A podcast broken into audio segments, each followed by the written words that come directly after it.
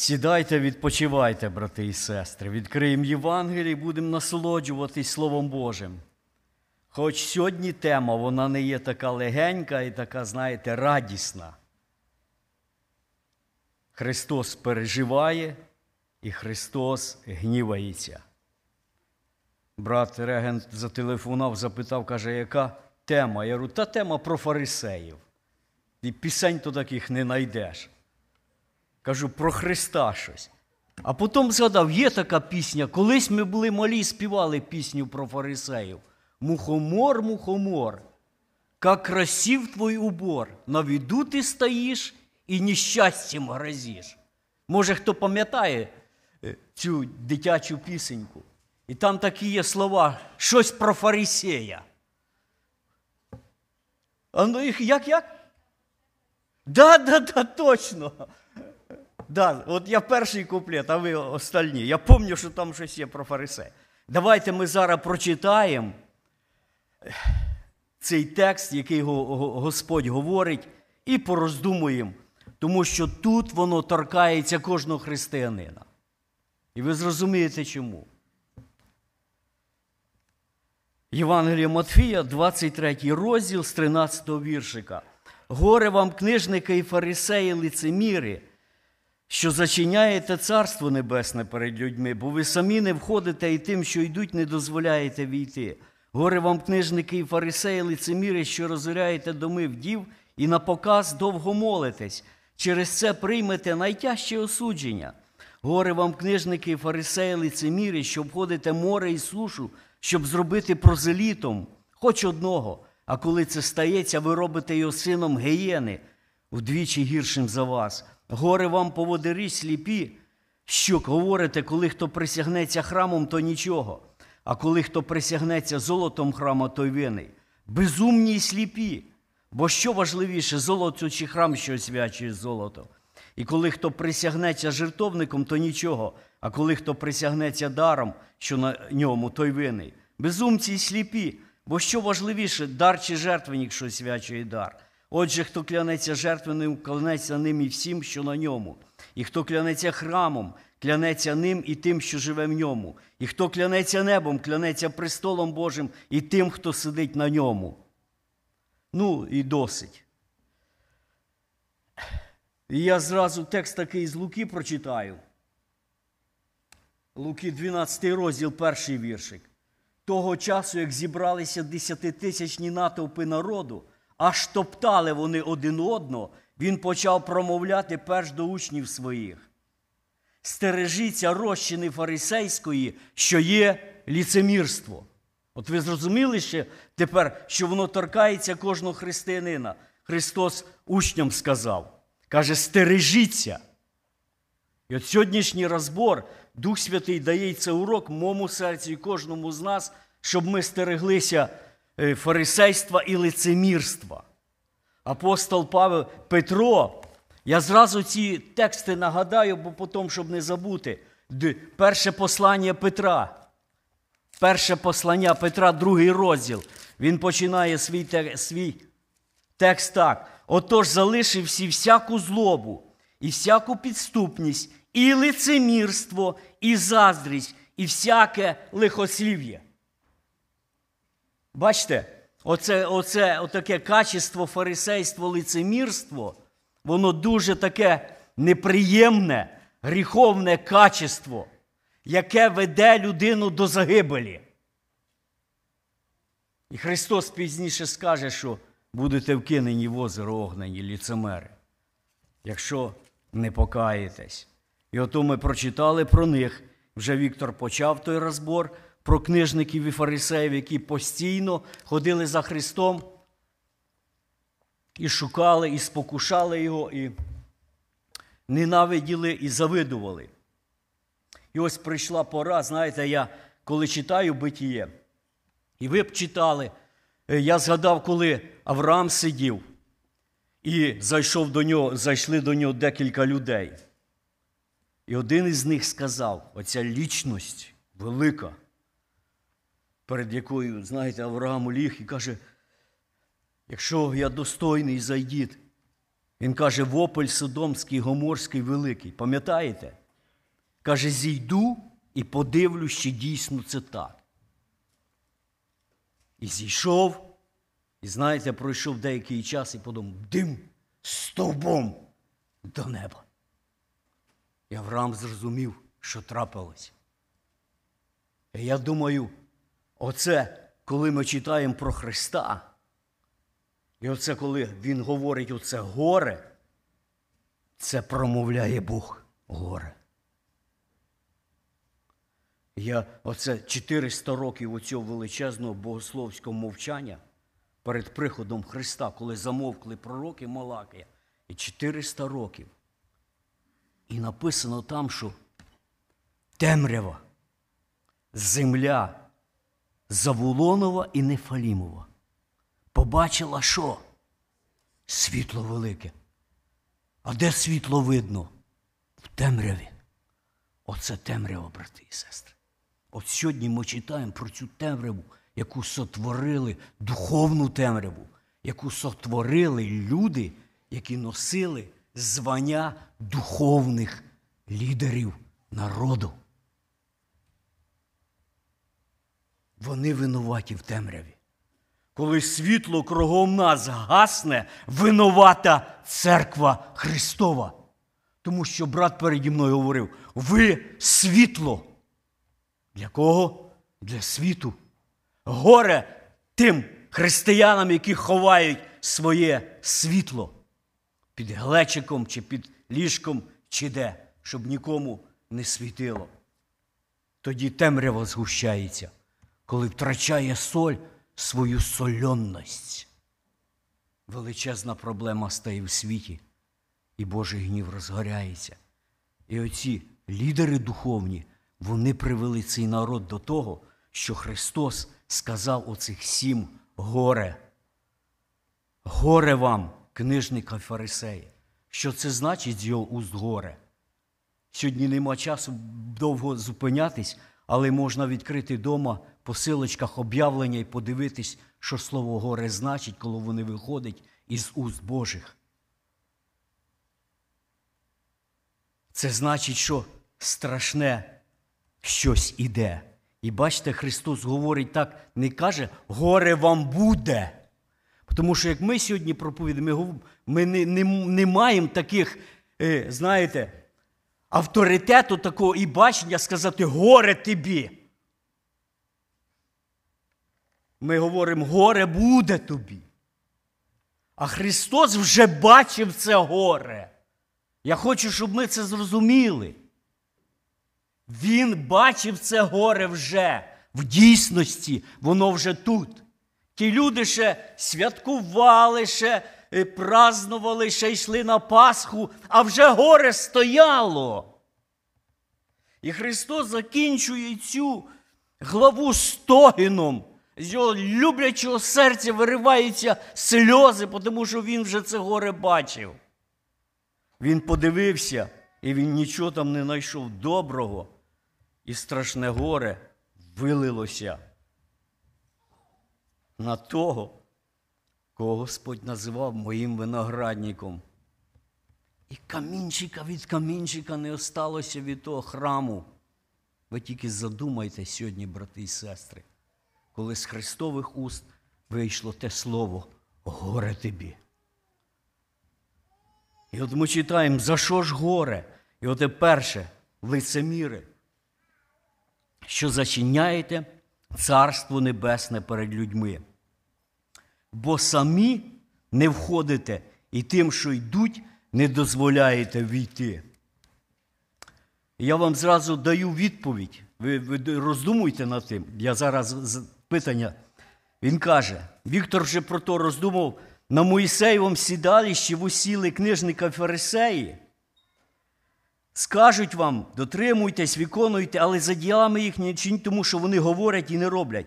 Зв'язують ноші важкі, незручні та кладуть на плечі людей, а самі перством хотять, своїм не хотять їх зрушити. Ось причин, ось те, що затуляє двері царство людям. Христос каже, каже, ви, ліцемери, зачиняєте Царство Небесне. Ті люди, які по своєму призванню, по помазанню, по всіх атрибутики мали закон, мали книжники, переписували закон, зачинили двері царства. Ви от тільки задумайте, який величезний гріх. А чим за- затулили? Замінили основне другорядним. Ви сьогодні подивіться на земну кулю, скільки так називаємих християнських течій назавжди зачинили мільйонам людей вхід до Царства Небесного, тому що відхилили Христа в сторону, а замінили чимось несущественним. Візьміть мормони, чи візьміть свідки Єгови, чи візьміть навіть тих самих адвентистів сьомого дня. Фокусі не Христос. Ми, каже, Христові. Но нам, нам, нам нас Христос не проповідується. Візьміть, візьміть православ'я, чи візьміть католицизм, папістів, як, як колись казали пуритані. Нема Христа, нема благодаті. І, а людина ж не може спастись, якщо Христа нема. Є тільки одне ім'я під небом. Марія, вона принесла Христа на землю. Бог її використав, але вона ж не дає спасіння. Ні одна ікона, ні один святий людині не дасть спасіння. І все, всі ці заміни Христа вони відштовхують, і люди стають мертві. Попробуйте, як тяжко навернути людей, які з православ'я приїжджають, ходять до нас в зібрання. Вони не знають, що таке народження згори, і вони себе переконують, що вони кращі християни, ніж ми. Ви розумієте? А народження, тому що не знають Христа як особистого Спасителя. Я сьогодні задумався над цим, і Христос каже, каже, ви лицеміри. Що слово лицемір значить, брати і сестри? Зразу давайте ми коротко на те, тому що це сьогодні торкається також нас. Хто допоможе? Давайте. Давай, мікрофон, бери, брате.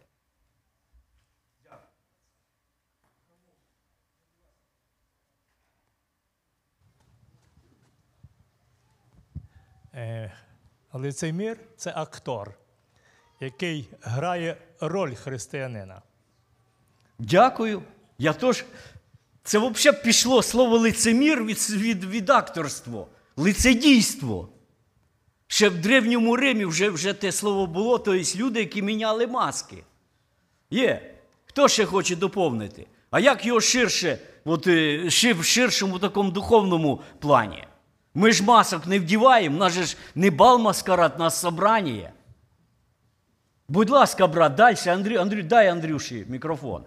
Е, говорять одне, а живуть обше по-другому. О, от бачите, ще, ще ближче.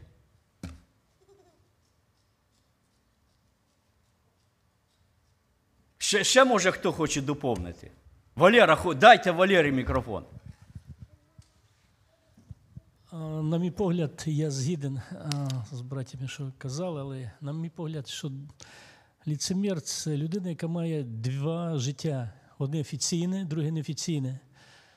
Тобто одне життя на показ у нього, то, що він живе, в оплоті ходить, а друге таємне життя, яке суперечить офіційному. Дякую, дякую.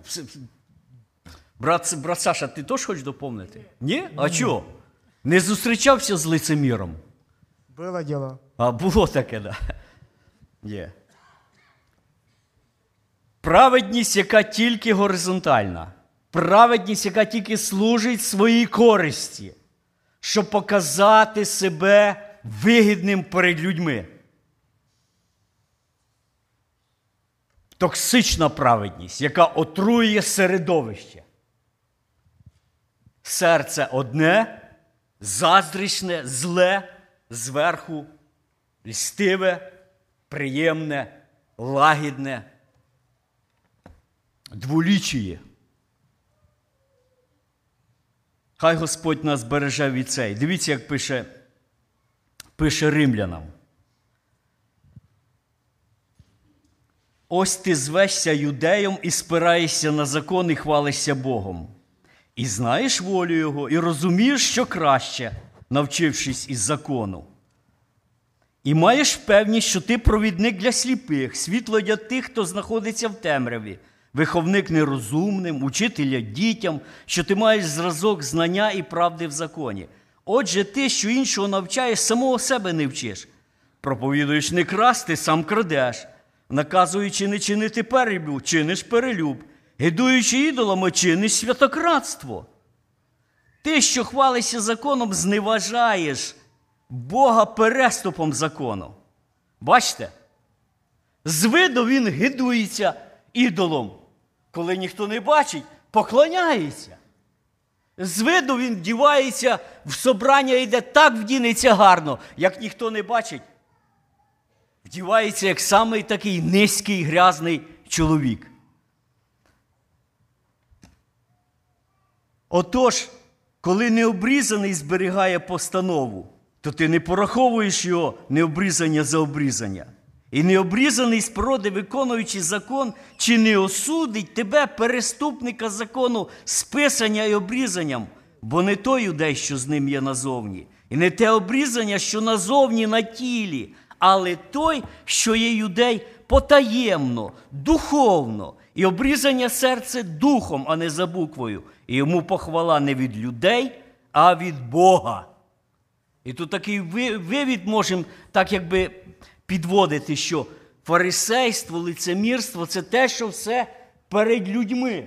Забути тільки про вертикаль. А як же Бог дивиться? А як же Бог дивиться, і він же бачить всі серця.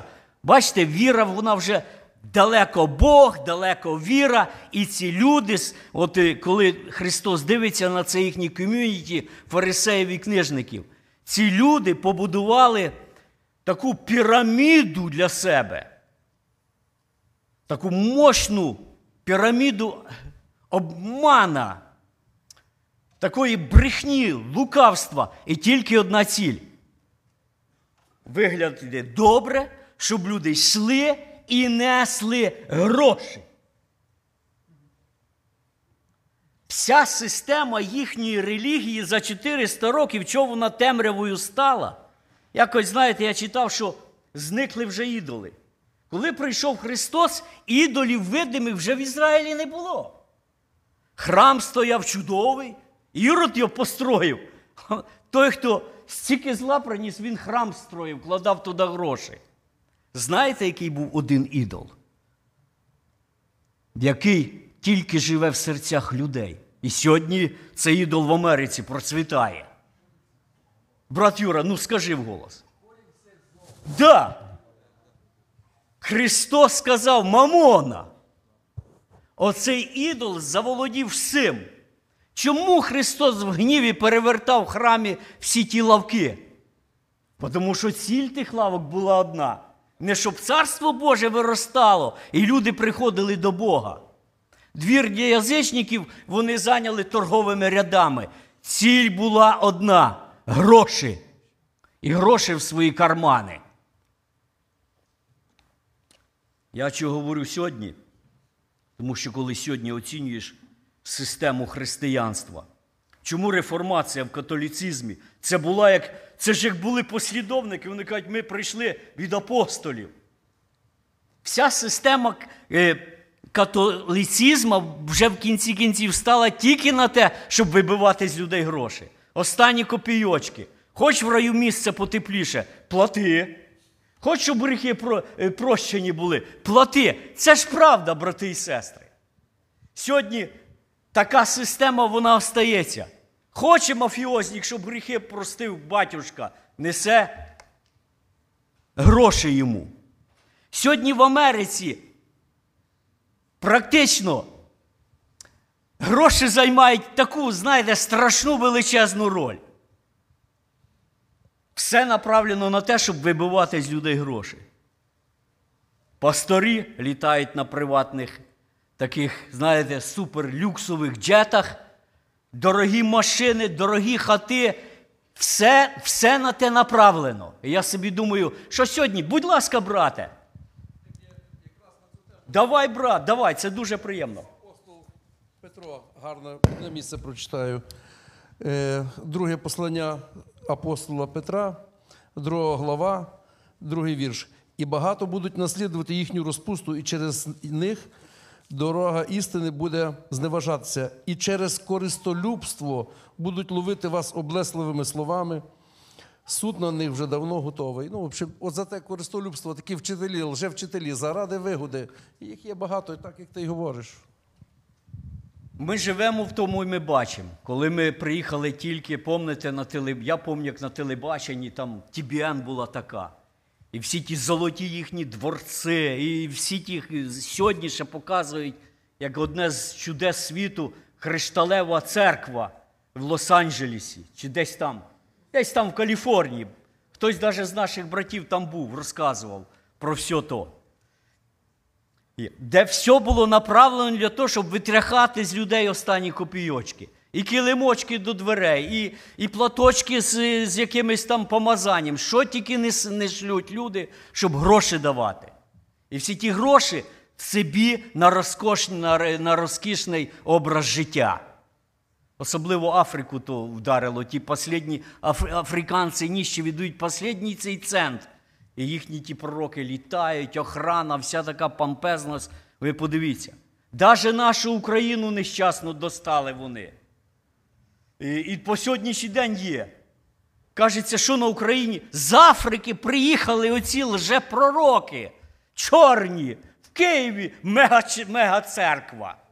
Скільки там вбитих е, назавжди духовно людей в тій церкві, де з них обманом квартири люди віддавали. Все, я пам'ятаю всі ті історії. Трагедії, люди кінчали життя самогубством з їхньої церкви, тому що все з них витягнули і нічого не дали в кінці кінців. І, і, це, і, це, ці, і Христос говорить, каже, горе вам.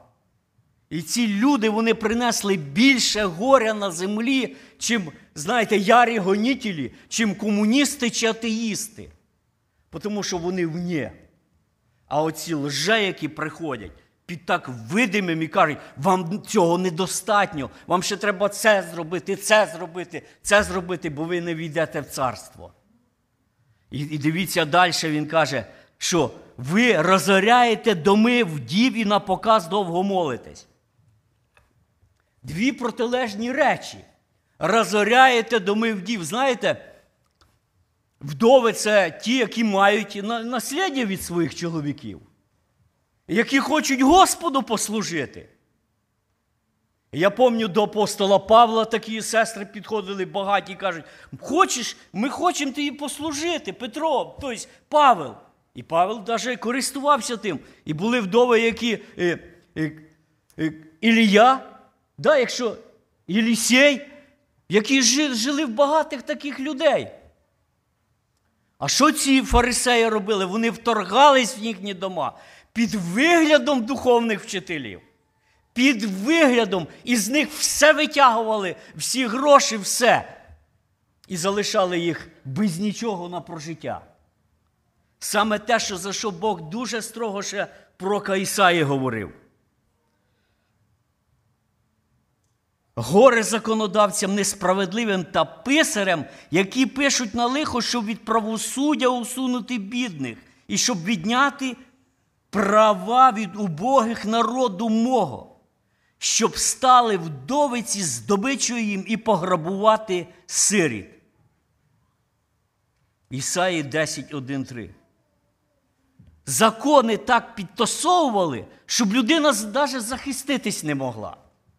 От і, і ми зараз то, то торкнемося оце всякими цими, знаєте, облудними присягами, клятвами, обетами. Там все так закручено було. Я говорю, система вся була направлена, десятки, сотні, тисячі всяких правил направлено тільки на одну ціль вибити з тебе копіючку. На так називаємо діло Боже. Будь ласка, Юра.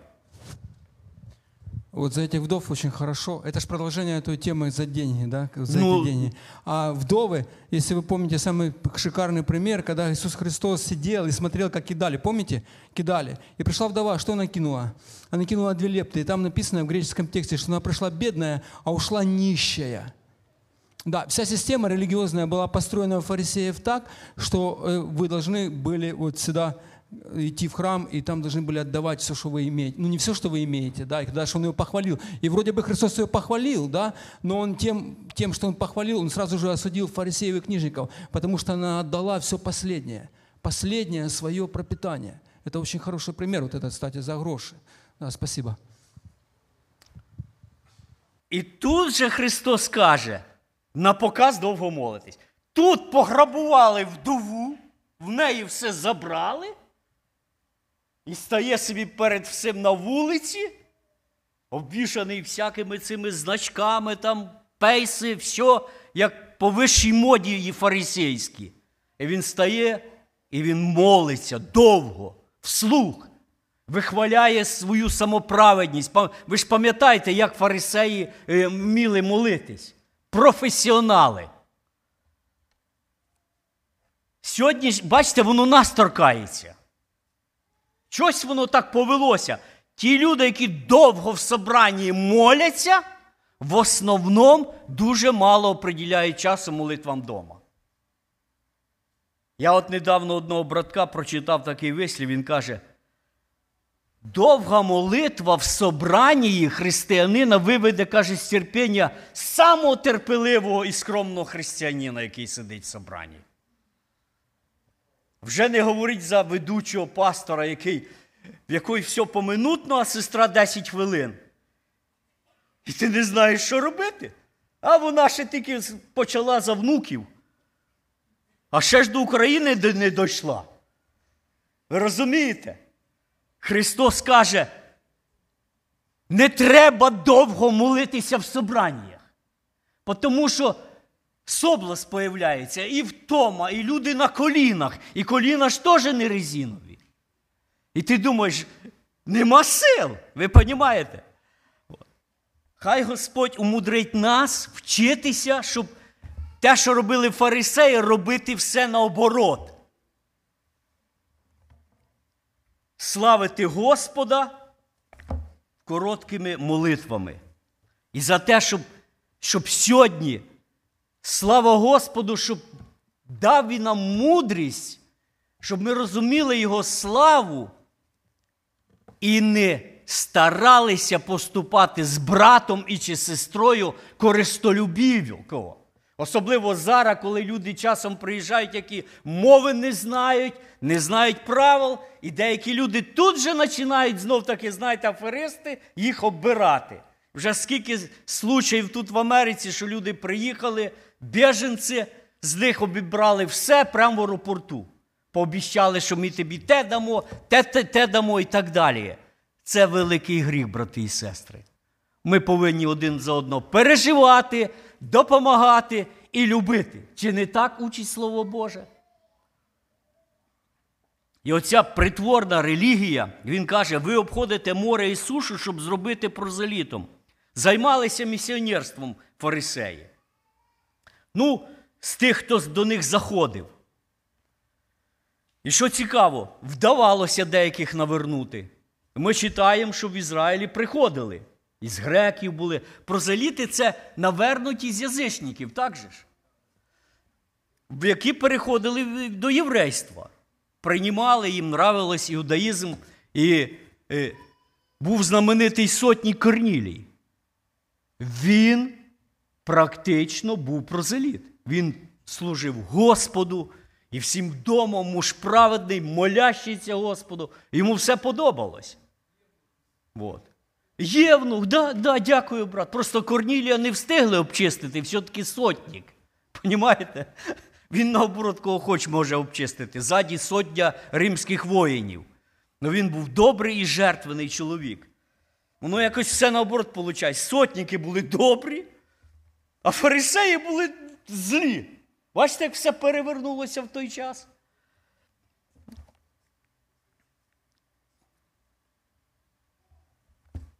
Дивіться, як Христос, от тільки так вибрали, так коротко, слова Христа строгі. Деякі люди кажуть, що це не, навіть не говорив Христос. От коментатори пишуть, що особливо сьогодні багато ліберальних таких богословів кажуть, це не слова Христа, це учні спеціально такий, мов, Христос не міг так говорити. Як ви думаєте, Він говорив це? Ми ж не сумніваємося в Бога. Ви розумієте, ми не можемо сумніватися, що це не слова Христа. Ми тоді теж в якісь такі вже ліберальні будемо богослови.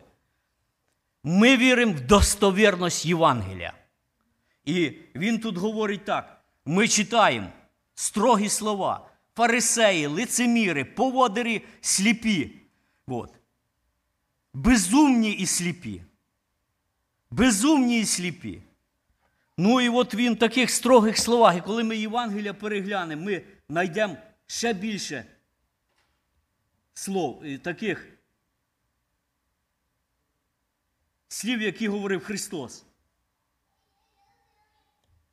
Сини гієни, сліпі вожді, безум, безумці, повні розкрадання і неправди, пофарбовані труни.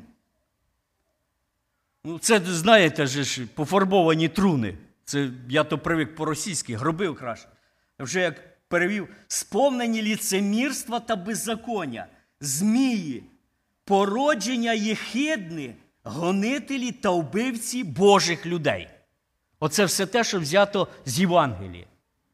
Коли сьогодні Махненка е, осуждають, що він говорить такі нелесні слова в адрес росіян, то він ссилається на Господа Ісуса і каже: дивіться, як Христос говорив. Так я вам от що скажу, брати і сестри. Христос є Бог. І Він знає конкретно, що в людині. І через що Він до неї так говорить? Прямо їй в очі. Я не маю права ні за кого так говорити, бо я не знаю його серця. Як я можу судити про брата, що він лицемір? Я ж не бачу його серця, так же ж? І вам тяжко про мене судити, тому що ви не бачите мого. А Христос, Він серцевідець. І Він говорив людині іскренні в очі. Для чого?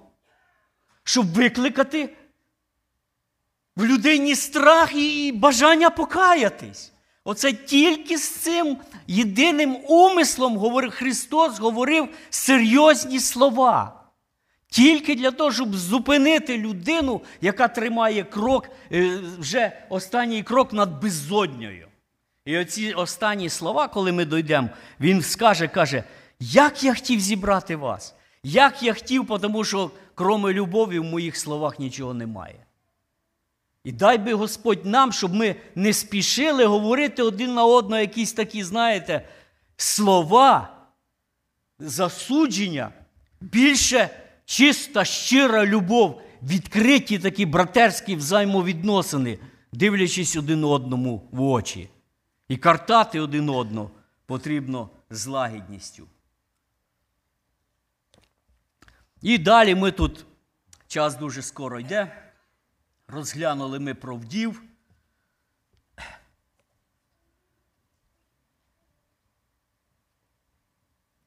І оця тема далі за ці ж, е, знаєте, воно менше всього вже сьогодні нас торкається. Тому що за клятви, за присяги, за обети. Дуже конкретно з дитинства я впитавши, знаєте, з першим ремнем батька. Не клянись. Не божись. І дуже чітко ми це усвідомлювали. Скажи слово да. Зараз кажуть так. Так чи ні? А тоді знову таки, щоб заплутати себе, людей заплутати, самим вигородити, щоб не жертвувати на храм. І почалася оця система обетів, клятв, присяг і так далі. Спочатку дасть обет, такому, знаєте, перед всіма. В Америці теж оце люблять. Кажуть, на рік підпиши бумажку, що ти будеш кожен місяць давати стільки-то грошей на місію. От. Навчилися фарисеїв. І ти підписуєш ту бумажку. А потім кожен місяць тобі конверт бак. Давай, ти ж обіцяв. І знов, і в твою совість вони побуджують. От. Мій старший син любив їздити по всяких місцях в. І на їхніх мітингах участвував і скрізь так роздавав свої адреса в простоті. До сих пор ті пачки макулатури приходять. Ну, ти ж колись там був. Давай, і всім давай. Я думаю, якщо ти почнеш тут всім давати, е, ті гроші, що всі, хто ці місії просять, точно будеш як та вдова. Послідніх дві ліпти заберуть. І навіть не, не спитають, а в тебе хоч на хліб осталось? Ну, все заберуть. Я собі думаю, оця система, вона звідти. Фарисея перед всіма заставляють. Ну, скажи, ти же то. Він перед всіма мусить сказати. Як же так? Його всі піджугують. Ну скажи, що будеш давати тисячу доларів в місяць. Він хоп, я даю обід перед Господом тисячу. А вийшов. Що ж я зробив? Я то сказав. І він тоді починає. А я не клявся жертвенником. Я тільки клявся жертвою. А це значить ніякої сили немає. Ви розумієте? І вся та система їхня, щоб і гарним показатись, і разом з тим, щоб нічого не дати. Через що, коли апостоли прийшли, пам'ятаєте Ананія Сафіра? Вони похвалились. Апостол Петро каже: хто вас за язика тянув? Чи ви, каже, не власті були? Ми, каже, все принесли. Все ви принесли? Все каже. Бух і попадали. І ти думаєш, от що то ліцемір, оце примір ліцемер, ліцемерства. Да ми все, а в серці сховали. Як хочеться, щоб люди нас бачили такими жертвеними. Я знаю сам по собі, як 100 доларів даєш, то хочеш, щоб всі бачили. А як 10, то так раз скурнув, бух, і ніхто й не догадується. Я дивлюсь на братів, як. Ну, ми всі ж такі тут, ну не всі, може, є. Але я дивлюсь, як деякі брати так чук в кулачок, хоп, раз, і все. Вроді всі думають, ну дав, дав, брат. А скільки дав, хто його знає. Ну, це все нормально, тому що ми не клянемося. Коли ти перед людьми обіцяєш дати, мусиш дати. Воно мусить твоє слово обід. У Біблії дуже багато обіти значили. Ми, коли псалми читаємо, Давід, він давав багато обітів, пам'ятаєте? І він завжди їх виконував. Ми сьогодні даємо один обід раз в житті, брати і сестри. Так же ж? І ми кажемо, людина заключає обід з Господом. Що це за обід? Водне хрещення. І від нас там не кажуть клянись небом, жертвенником, храмом. Що від нас говорять? Скажи так. Віриш? Так, Господи. Обіцяєш? Так, Господи. Але цю обіцянку треба зберігати і не відрікатись від неї, зберегти її, щоб Господь дав сили і мудрості. А з клятвами все просто, не кляний зовсім. І я радий, що ми приїхали в Америку, і ми зразу всі так дружно пішли, сказали, ми не клянемося. І всім справки в церкві видавали так дружно. Ну, це на громадянство. От хто приїхав, ви теж дійдете до того, що скажуть, ми, ви скажете, ми не клянемо, а він скаже, давай справку. А тут ніхто й не заставляє, бо там так в Союзі всі грозили, от ви в Америку приїдете, а вас там заставлять клястися, що ви будете робити. Да нічого. Просто написали справку, що ми віруючи, що ми не вбиваємо, що ми не клянемося. І якось воно все так нормально. Так що, брати і сестри, апостол, тобто Давід пише: принось Богові в жертву подяку і виконуй свої обітниці Всевишньому. Ми зараз будемо молитися Господу, щоб Він дав нам сили бути щирими. Чому важливо бути щирими? Тому що Бог сказав, щирими, по-російськи мені так е, воно подобається з іскреннім, ти поступаєш іскренні. З лукавим по лукавству Його. Знаєте, де участь лукавих? Сатана є лукавий. Лукаві це його діти. Хай Господь збереже нас бути щирими один до одного. Зробив гріх, покайся. І сьогодні ввечір в нас от є декілька хвилин. Я замітив дуже мало молитв, бо брат навіть і паузи не дав. У нас паузи трохи роблять. Бо поки люди надумають, знаєш, от. Зараз пободрствуємо на колінах. Очистимося від всякої скверної плоті і духа, щоб совершати трапізу Господню в такому благовінні перед Ним, з любов'ю, со страхом, іскренністю. Достатньо Господу сказати декілька слів сьогоднішній вечір. Господи, я грішний, я каюсь перед Тобою, очисти від всякої неправди, лукавства. І Він, написано, будучи вірний і праведний, очистить нас. І мені дуже подобається від всякої неправди. Хай Господь прославиться. Амінь. Помолимось, брати і сестри.